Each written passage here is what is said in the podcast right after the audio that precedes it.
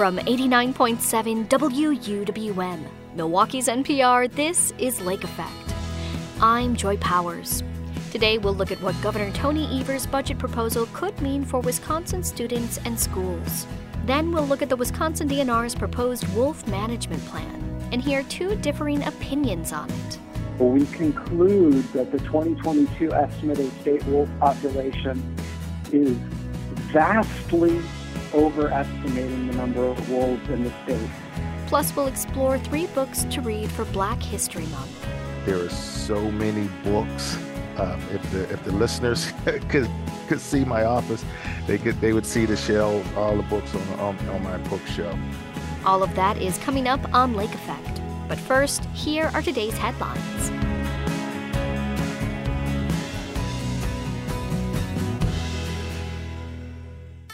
This is Lake Effect from 89.7 WUWM, Milwaukee's NPR.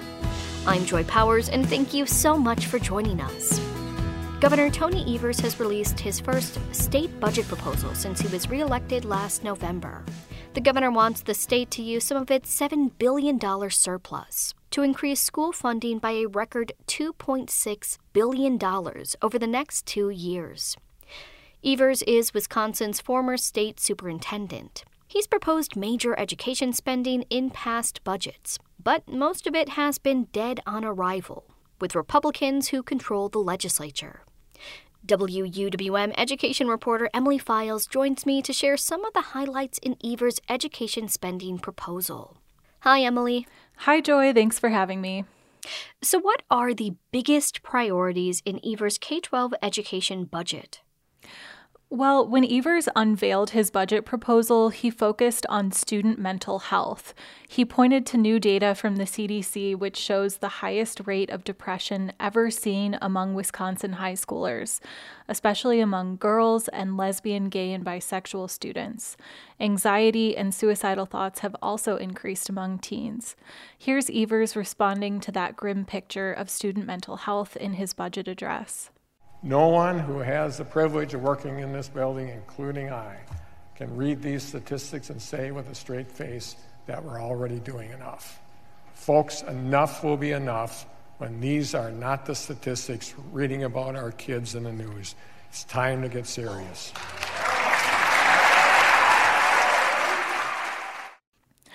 Evers wants to spend $118 million to reimburse schools for mental health services and about $40 million for mental health professionals like social workers and psychologists in schools. So that's the priority that Evers is really highlighting, but that's not the biggest line item in his education budget. All right, so looking at the budget, where would most of that $2.6 billion go? So, most of it would go toward freeing up money for schools to spend on general expenses. Evers wants to increase general aid by $1 billion, giving schools an extra $1,000 per student to spend over the next two years.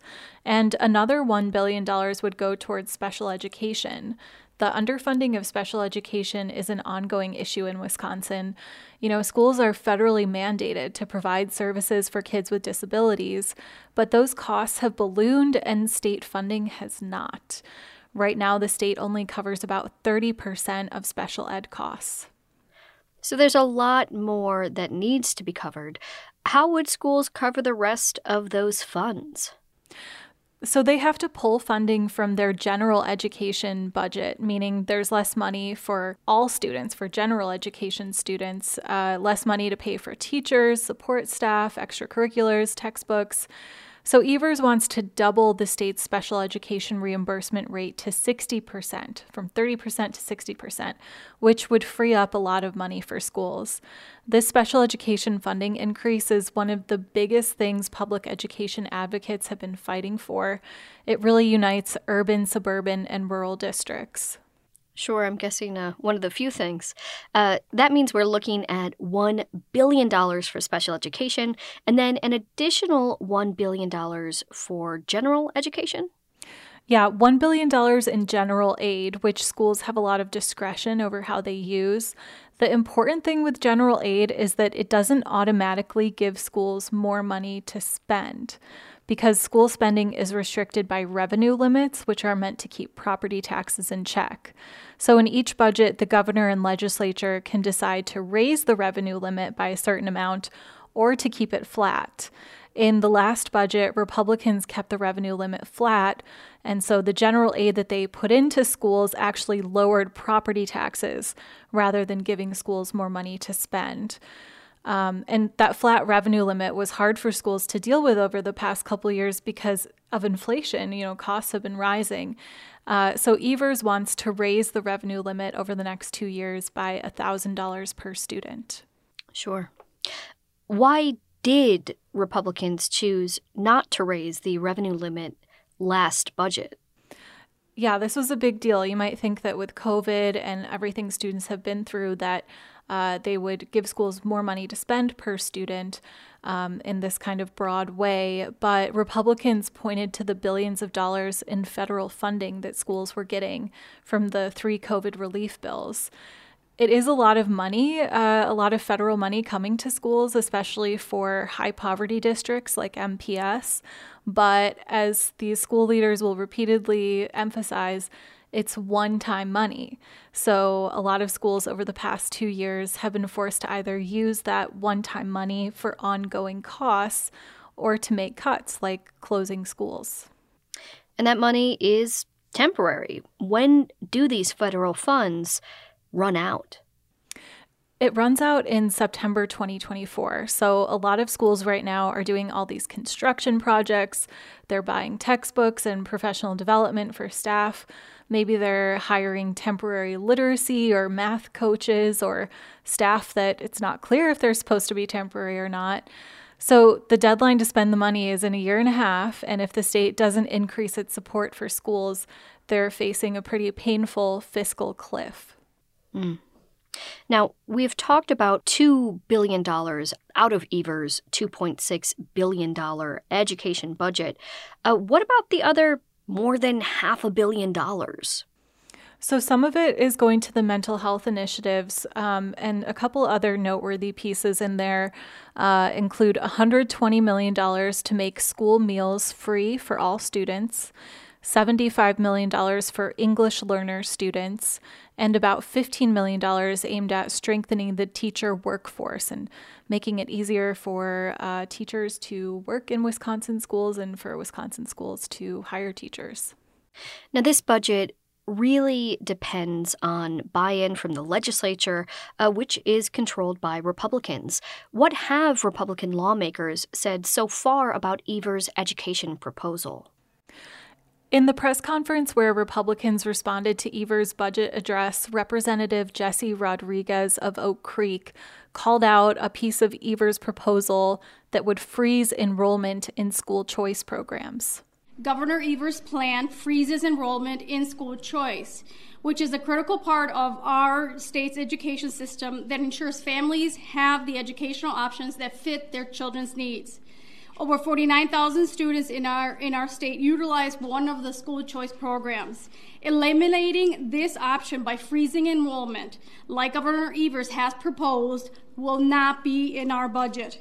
Instead, our budget will prioritize parental involvement, providing educational options, and improving student achievement.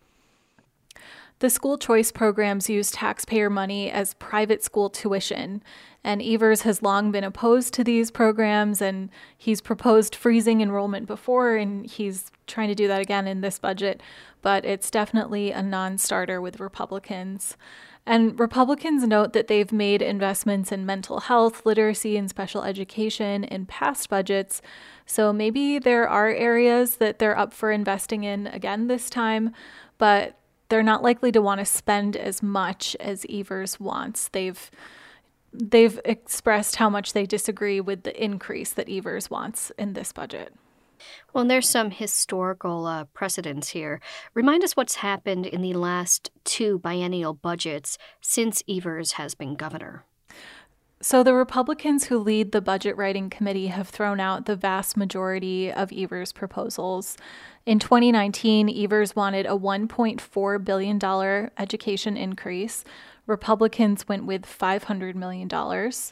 In 2021, Evers proposed a $1.6 billion increase, and Republicans increased the spendable money for schools by just $128 million.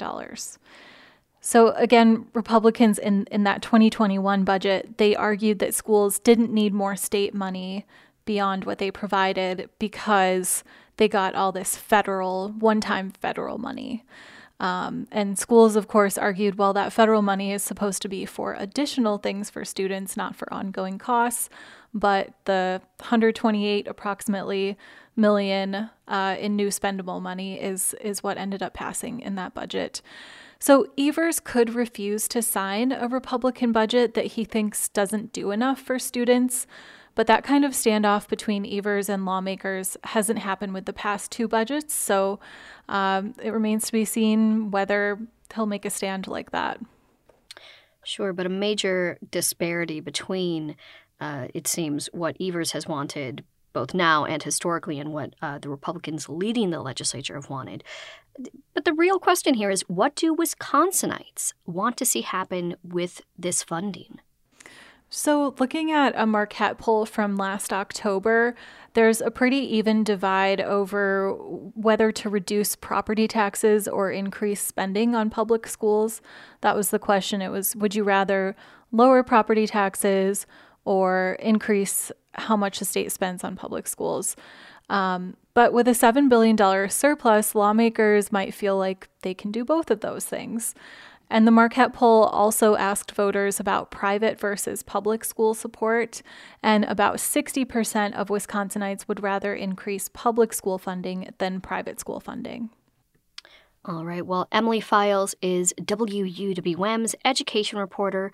She has joined us to talk about Governor Evers' biennial budget proposal. Emily, thank you so much for joining us. Thanks for having me.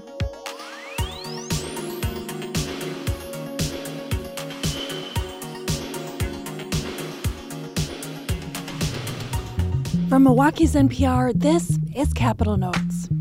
We break down the big political news affecting Wisconsin. I'm Maayan Silver, speaking with J.R. Ross, editor of WisPolitics.com. He provides a roundup of the Wisconsin developments you need to know. Here's our latest conversation. Hi, JR. Nice to talk to you. Oh, same here. So, it's been about a week since the state Supreme Court primary election, Conservative former Supreme Court Justice Daniel Kelly pushed through along with liberal Judge Janet Protasiewicz. There were more than 950,000 votes cast, and that basically broke records and expectations. What does this tell you about this race? Well, one, it's the money that's going into this race, and two, the excitement. I mean, to put in perspective, the number of people turned out in the primary, the primary in February of 2023, was more than voted in the 2015 April election for the Supreme Court to decide who won the race. Um, and the money has been just amazing. I went through and calculated about $9.2 million spent through the primary. To put that in perspective, the record for spending a Supreme Court race for the entire campaign in Wisconsin is $9.8 million. We are already, we've already shattered that day since the primary. We are going to more than likely top the national record of $15 million spent for a single Supreme Court campaign. And the question is, how high is it going to go? And that money is going to help drive turnout. It gets people excited. They see the ads. They're getting the phone calls to try and get them to turn out and vote. I mean, it's all interrelated in terms of what's going on with this election. What are you looking for already seeing from the candidates to capitalize on this? it's going to be a six week sprint. We're actually less than six weeks out. So the question is who's going to spend the most and how's it going to be the most effectively used? You know, looking at this race already, we're seeing themes about abortion. Uh, that's going to be a heavy theme on the liberal side. The conservative side is trying to disqualify Protasiewicz is soft on crime, really going after on that, trying to drive a message that she'll put her thumb on the scale of justice and you know not be a fair and impartial uh, jurist, but somebody who is going to try to rule a certain way politically because of her personal beliefs. You know, we'll see if that works, but it looks like right now conservatives have some work to do to catch up financially what liberals are putting up in this race. Well, you know, it seems to be Kelly's platform you mentioned being soft on crime, but also that Protasiewicz will, you know, supposedly legislate from the bench and that it's a danger to the rule of law to elect her. while on the other hand, she's trying to, like you said, explicitly mobilize voters around abortion, around redistricting. Do you think one approach has a better tendency or chance of rallying the prospective bases? You know, years ago, judges kind of shy didn't want that kind of like label of, oh, um, they're going to uh, rule a certain way, or they really try to go their way to avoid uh, that knock. But, you know, I, I had a conversation with a, a, Democratic source last week who said, look, post Dobbs, which overturned Roe v. Wade, voters on the Democratic side want a result. They, they want to know if I vote this way, I'm going to get X result. I don't want to light step around what I'm looking for. They want a justice who's going to vote to overturn that ban on abortion. It's going to motivate certain people who feel that way. The question is will it turn off voters or will it motivate conservatives to an equal extent who don't want to see a jurist like that? That's a big question in this race, but there is no doubt that abortion is going to be a huge issue. I know conservatives are already kind of like chafing at the amount of attention put on it, but when it's such a heavy focus in the ad, you can't ignore that issue in this race.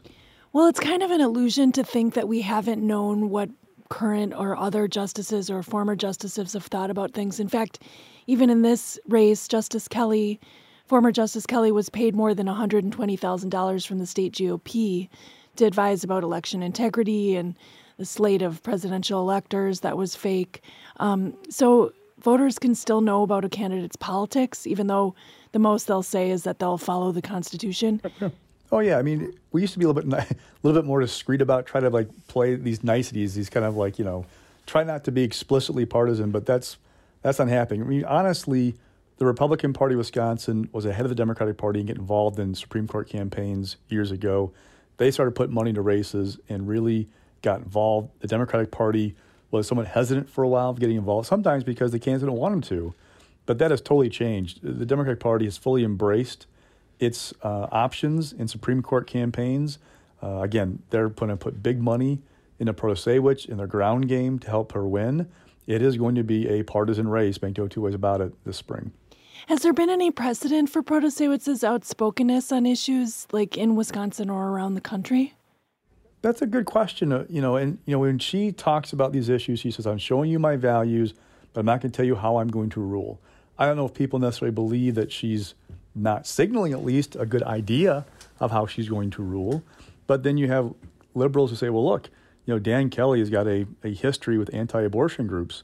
How is he really going to say he's going to just, you know, apply the law as is and not vote a certain way on abortion? Uh, you know, we'll see. It, it's just an interesting, it's, it's, the evolution continues these Supreme Court campaigns. Where when I first started doing this job a long time ago, all we talked about was you know, my judicial philosophy and who's endorsed me.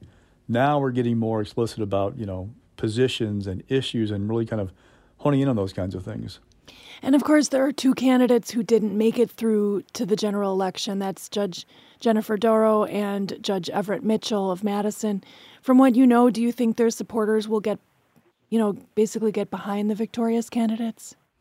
Uh, you know, Mitchell only got about seven and a half percent. Uh, it's gonna be interesting to watch what his supporters do. Um, I know there was some kind of uh, just a little bit of happiness in, among some black voters and, and activists about how this campaign played out and the attention paid or not paid to Everett Mitchell. Plus, two, you know, there's also a, a social justice wing in the Democratic Party isn't really happy about seeing, you know, tough on crime ads, feeling like those kinds of things aren't really good for their ultimate aims about a fair justice system in their minds. So we'll see if there's some chafing there, but the bigger question is over on the conservative side because there's a much bigger split in the conservative vote. If you look at the turnout uh, from Tuesday and pockets of where things went well for conservatives, I mean, Waukesha County was a good county for conservatives. They got kind of like the number they need in a general election between the, the share of the vote for Kelly and Dorow combined versus what Protasiewicz and Mitchell pulled.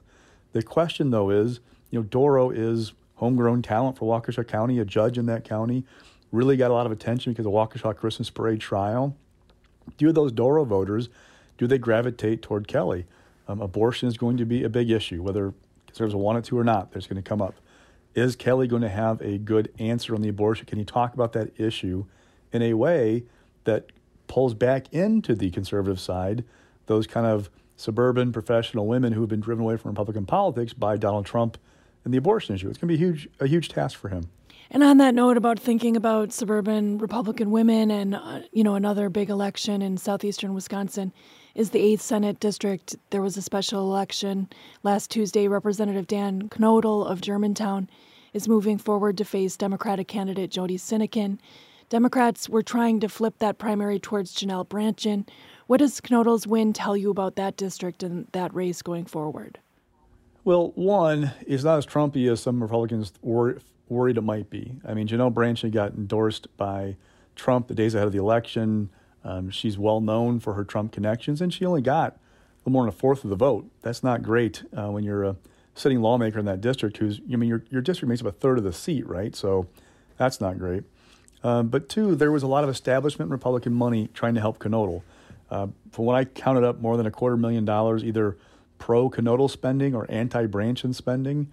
We had one group, uh, the Republican State Leadership Committee, uh, that was doing ads that were behind Knodl. Uh, Senate Leader Devin LeMahieu happens to be on the executive committee of that group. So it kind of gives you an idea where the establishment was in this primary.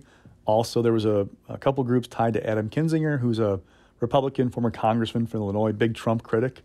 Uh, those groups did some anti-Brandtjen stuff. Kind of tells you the establishment was not was hoping she would not get through. And the question that raises is, it is not a swing seat. This is like a 55% Republican seat. Is it going to perform like it normally would come April, or is the Supreme Court race going to drown out that campaign? Is it, is it going to be about abortion in that race? I mean, it's a suburban Milwaukee seat. This is a place where Tim Michels got 51.5% of the vote in November when he was kind of hit a lot on his abortion stance. If that becomes a big issue in that race and Democrats are going to try to make it one, maybe it creates an opportunity to win that seat. But even talking to Democrats who are like, look, this is not you know the best terrain for us. It's going to be tough. There's a chance. It's just not a very wide path to winning that seat in April. All right. Well, thanks for the analysis, JR, and thank you for joining me on Capitol Notes. Anytime. That was JR Ross of WisPolitics.com speaking with me, WUWM's Maayan Silver. Listen for our segments every Monday with an extended segment on Lake Effect, and check out the Capitol Notes podcast wherever you get your podcasts.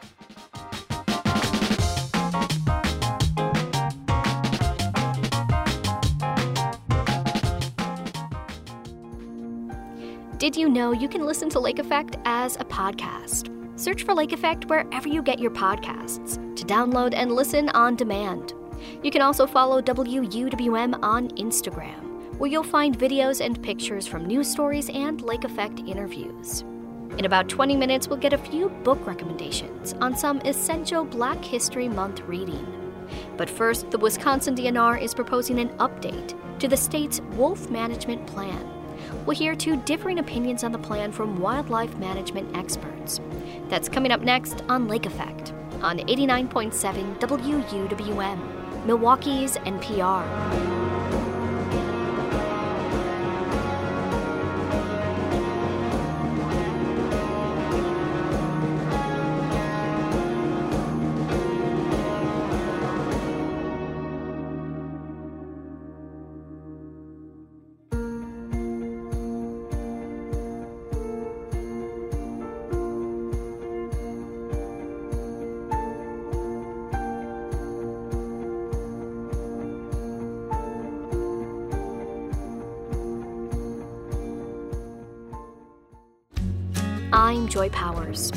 Wisconsin Department of Natural Resources is in the process of updating the state's wolf management plan. The original plan dates back to 1999. At that time, the wolf population was slowly rebounding after its complete destruction decades earlier. The DNR estimates the wolf population last year was 972 wolves. One element of the proposed management plan is to eliminate the 1999 goal of sustaining a maximum of 350 wolves. WUWM's Susan Bence spoke with two people with differing opinions on the proposed plan. We'll hear first from Adrian Wydeven, who thinks most of the DNR's plan is on track. There's a lot of groups that, that want the department to cap the wolf population at that level, which would mean eliminating wolves from two thirds of the wolf range in Wisconsin because uh, we've got close to a thousand wolves right now.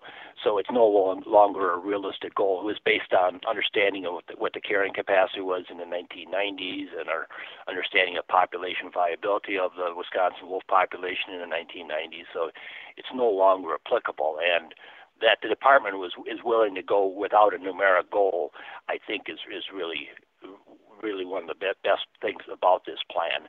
Uh, they're going to be using other metrics for determining whether a particular zone wolf population should be maintained, reduced, or allowed to increase, and and focus uh, especially on uh, ecological benefits, uh, ecological uh, functioning of, of, of the wolf population. So the kind of things that that many of us were pushing for that uh, focus more on the ecological benefits of wolves instead of uh, just trying to go towards some arbitrary number that uh, is no longer reasonable. I believe a cornerstone of your time in helping to restore the wolves on the landscape would be the winter tracking. Will that remain a key piece, or is that a key piece? It is. It is. The department still relies extensively on volunteers as well as agency folks to track and determine wolves on the landscape. Uh, but unlike the system we had previously, the what we referred to as minimum counts uh, territorial mapping, we were trying to determine every individual pack in the state and exactly how many animals were in each pack. The more important part is just to determine where wolves are occurring on the landscape and where packs are occurring on the landscape, and then based on other metrics, determine the average pack size, the average number of wolves per pack, and then come up with an estimate of the population using that system. It it gives you a number that averages 14, 15 percent higher than what we were getting on the minimum counting system, but it probably comes close to estimating the actual number of wolves that are on the landscape at that time. Then to what you would like to see either changed or added to the plan? Sure. We uh, like the zone system the way it's planned in that there's six zones and, and zones one, two, and five represents core wolf areas, but the boundaries of a area in western Lincoln County that was one of the first places wolves colonized in Wisconsin, and all of our GIS analysis has shown it to be good wolf habitat, and there have not been any livestock depredations in the area in recent years. Was listed as kind of transitional wolf range and we would like to see that return to the primary wolf range. If that would be one of the areas where we'd like to see some changes. Uh, another one would be the plan talks about issuing not too many permits so that the hunting season can be extended over longer periods of time and trapping season over longer periods of time so that it, it can be a more satisfactory hunting opportunity and trapping opportunity for the participants.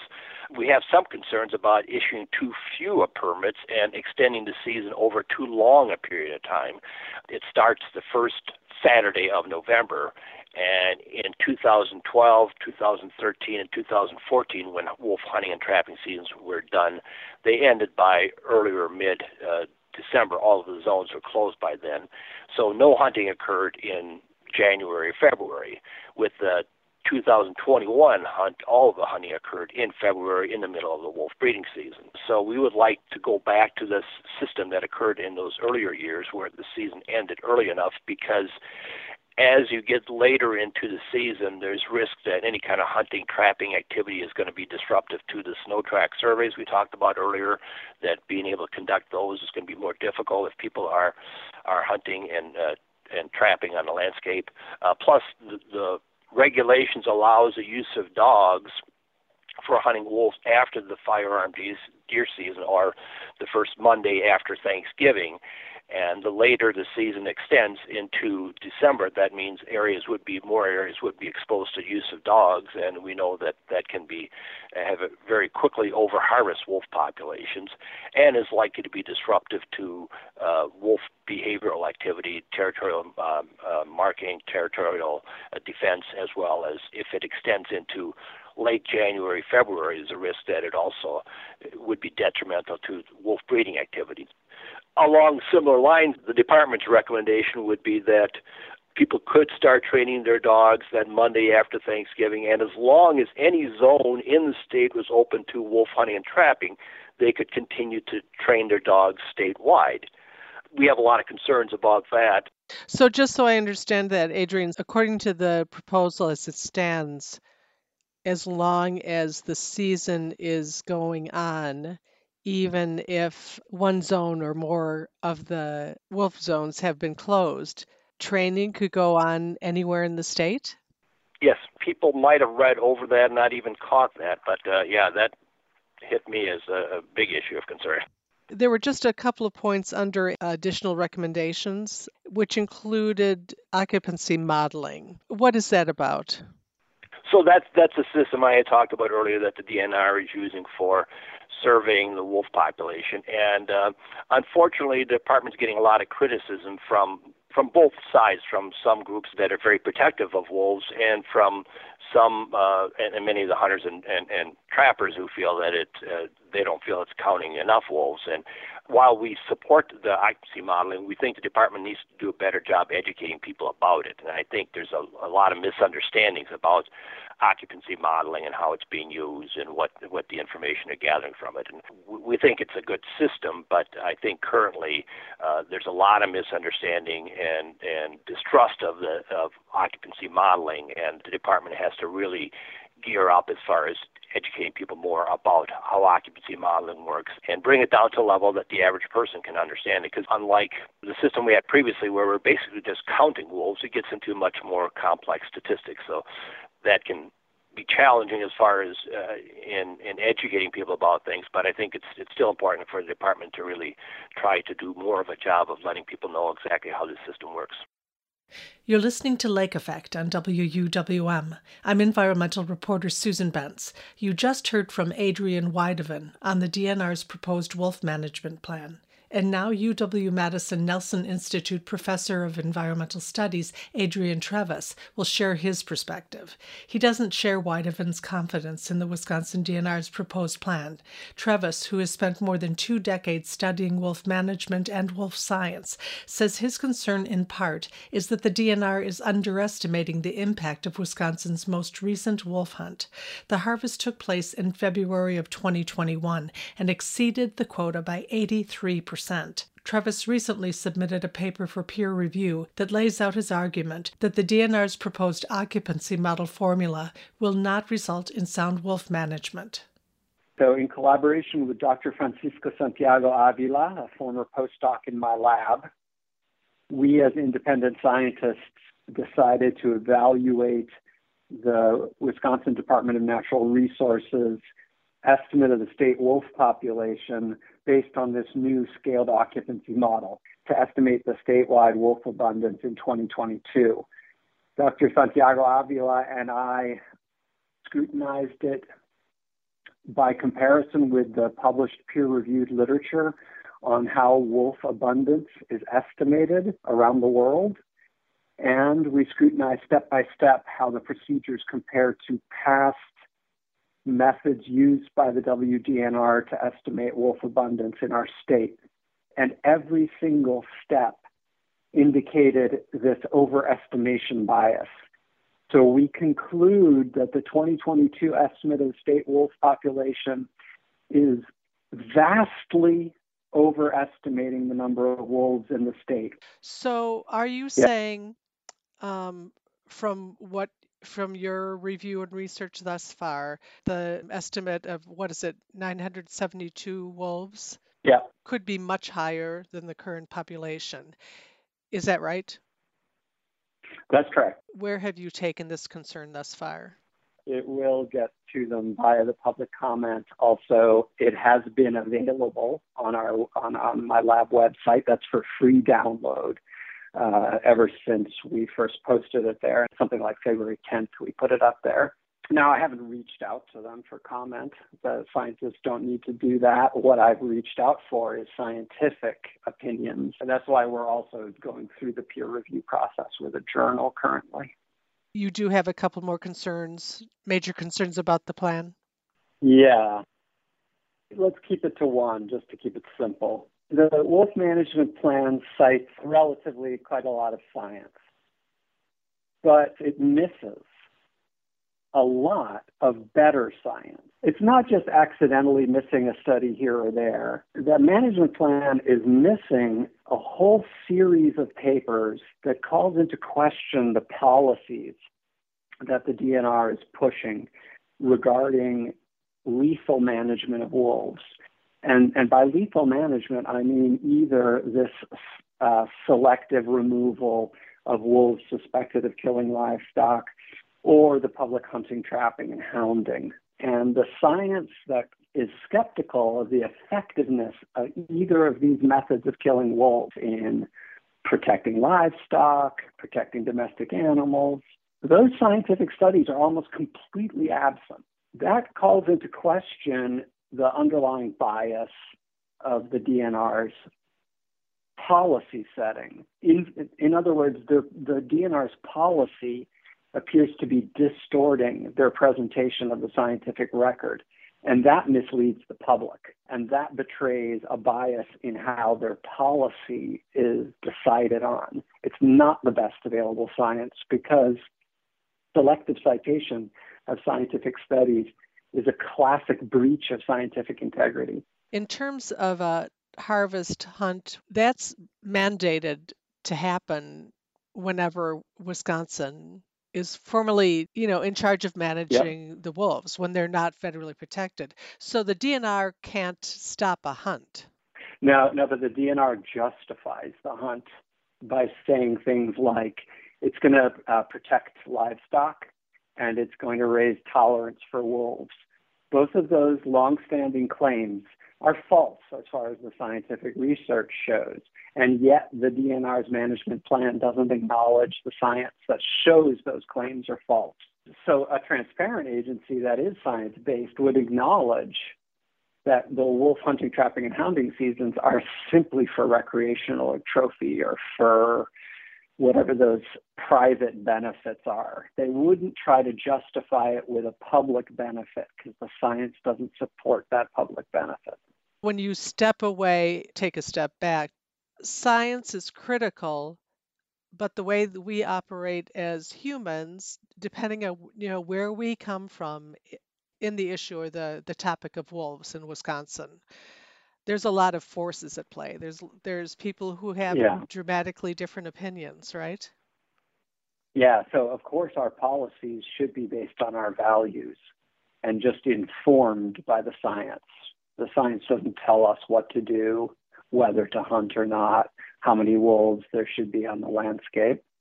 Uh, our values tell us those things, but the intense concentration on wolf hunting and the wolf population size, that reflects a minority opinion in the state, not a majority opinion. For example, fewer than 20% of state residents are big game hunters. So the interest in hunting wolves is a small minority, right? Um, and that tells us that the values articulated by the Natural Resource Board and the DNR, to a lesser extent, don't match the values of the state, but rather match the values of a narrow uh, minority interest group. Um, so, so I embrace what the DNR says about the ecosystem benefits of wolves and the many benefits people perceive of living wolves. I embrace their education and outreach efforts in this regard, but they're also under incredible political pressure to do things to please that narrow minority. So, your hope, Adrian, is that pressing on the peer review, you hope will make a difference in the future of wolves in Wisconsin. Yeah, but I'm equally concerned that the Wisconsin public is being ill served by um, a natural resource agency that's under uh, undue political influence that isn't free to speak and write as the science would inform them they should be writing and speaking. So that's my concern. It's not just about wolves, it is about wolves, but it's also about uh, the Wisconsin public. Adrian Treves is a UW Madison Nelson Institute professor of environmental studies. He spoke with WUWM environmental reporter Susan Bence, along with Adrian Wydeven, who worked at the state's wolf recovery program for over 20 years. The DNR is accepting public comments on the wolf management plan until tomorrow. We have much more information on the proposal at WUWM.com. Coming up, we'll look at three books by black authors that a UW professor says everyone should have on their shelves. That's next on Lake Effect on 89.7 WUWM, Milwaukee's NPR. This is Lake Effect on 89.7 WUWM, Milwaukee's NPR. I'm Joy Powers. Black History Month may be coming to an end this week, but there are 11 other months to keep learning. Derek Handley from UW Milwaukee thinks the best way is through reading books by black authors. Handley is an assistant professor of English at UW Milwaukee. He joins Lake Effect's Mallory Chang to share three books that he thinks everyone should have on their shelves. The books that you picked, they range in genres from nonfiction, folklore, and historical fiction. What is the nonfiction pick? So I chose uh, Where Do We Go From Here? Chaos or Community. Um, it's the last book um, written in the last year of life of Martin Luther King Jr we're all familiar with his speeches. Unfortunately, he gets frozen in time, especially with the I Have a Dream speech in 1963. But what some people may not know is, is Dr. King was a wonderful and beautiful writer, a premier public intellectual. And we get to sense in this book where his ideas and where his thoughts were about the civil rights movement and reflection looking back and his thoughts about the growing impact of the of the black power movement. So i encourage people to read this book. Again we often reduce him to to a phrase i have a dream or just one quote but to get the full depth the overall picture of martin luther king i highly recommend this book and just to tease out the book a little, with his last book, Where Do We Go From Here, Chaos or Community, what kinds of topics does he address in that period of time? Well, he talks about the role of government, what he thought, um, his thinking about the government at his time. He's thinking about the growing militarism of the country and our role in the in the Vietnam War. But he also addresses poverty, and um, so we see a a economic philosophy is being revealed in in this book, and it's not just um, black poverty, but white poverty as as well. So it's it's a very interesting look and uh, insight uh, to him. But again, with a book, you know, you're you're reading, you're getting direct access to his words and his thoughts, and uh, I highly encourage folks to read this book. He definitely was, as we all are as humans, a very complicated person with a lot of thoughts. And you also have a pick that is a part of the African and African American folklore genre by also a very well known Black author in our country's literature history. And who are they and what's their book about? It's it touches on a theme, a major theme in African American folklore, and it's Song of Solomon by Toni Morrison. Again, we are very familiar with Toni Morrison. Perhaps her most famous book is Beloved, but for some people, reading Toni Morrison can be difficult.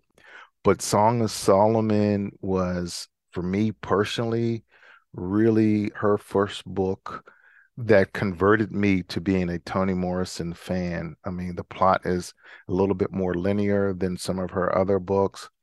And it's drawing from this theme of the flying African. And I don't want to say too much about without giving it away, but flying is this thing in a relationship that African Americans uh, may have psychologically about escaping some of the the issues or the conditions or the perils of this of this country during this time. So, and again, Morrison is just a beautiful writer, and with every sentence that she crafts um, has a distinct purpose. And so this is, you know, Toni Morrison as being one of my favorite writers. I think if you want to begin reading Toni Morrison, I think this is a first good book. This was her third book, and it was published in the late uh, 1970s, but I think is a good first book to begin with. I definitely do remember reading Beloved in high school, and that was my introduction to Toni Morrison. And how did you how did you do with that book? When you first started reading it?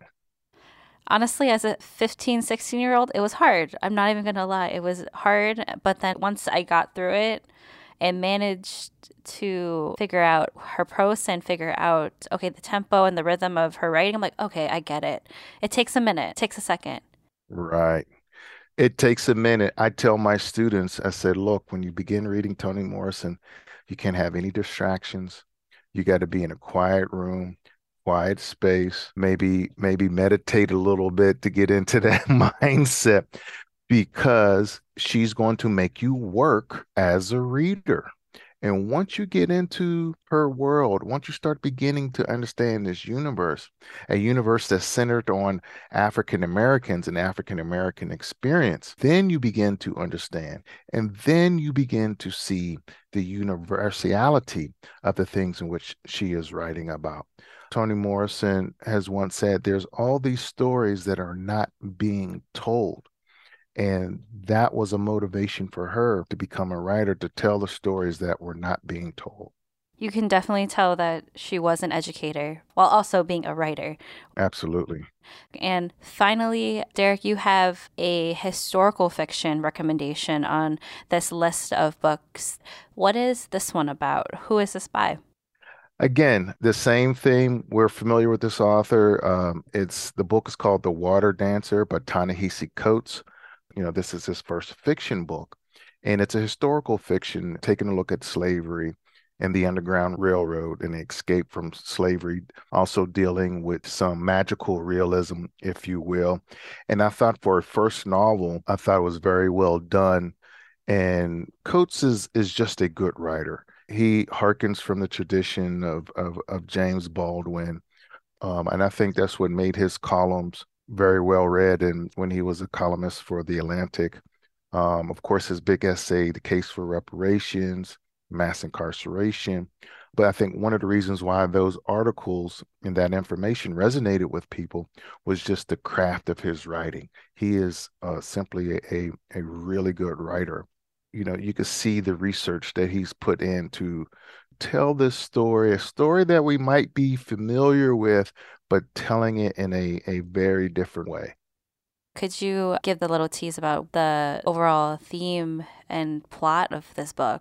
Sure. So, The Water Dancer focuses on a protagonist and his life in slavery, simply put, and what was slavery like at this time, as well as those who are trying to escape from slavery. And then what happens with people, or one perspective of what happens with people when they become free, right? What is what are their responsibility to helping others who they left behind? And how can they put their their gifts to work to help others? So, and there is another character that I don't want to give away too much that folks may recognize historically as who is being part of the Underground Railroad and a, and a major figure. In general, as history, we know the stories, we know the history, we know the facts, but with with fiction, we can go a little bit deeper. We can go into the into the minds of the people who are um, living this and experiencing it and seeing it from their perspective that these people that they were people they were not just slaves that they were people who were enslaved and how do you handle that? How do you handle that condition on a day-to-day basis? And how do you try to get away from that? I mean slavery was not a passive institution. For those who were enslaved it is a constant state of war. And so, so any books that both nonfiction and fiction can help us to think about those things and to help us understand those things, I think is very important. There are so many books. Um, if the if the listeners could could see my office, they could they would see the shelves, all the books on on, on my bookshelf. You're an English professor through and through. There's a lot of books. You have like four or five bookcases full of books. And I'm sure it was really hard and difficult to put together this list. And I really appreciate uh, you coming on to Lake Effect today, Derek, to talk about your three picks. Thank you so much for being here today. Thank you for having me. I really enjoyed this. Thank you. Derek Handley is an assistant professor of English at UW Milwaukee, and he spoke with Lake Effect's Mallory Chang. And that wraps up today's show. Thank you so much for being here with us. I'm Joy Powers. If you missed any of today's conversations, or if you'd like to take Lake Effect on the go, you can download our podcast. Search for Lake Effect wherever you get your podcasts to listen on demand. Tomorrow on Lake Effect, we'll tell you about a few places in Wisconsin to visit to explore our state's black history. Plus, we'll learn about a program called Develop that's working to increase the number of local underrepresented commercial and housing developers. That's all tomorrow at noon, right here on Lake Effect, on listener supported 89.7 WUWM, Milwaukee's NPR.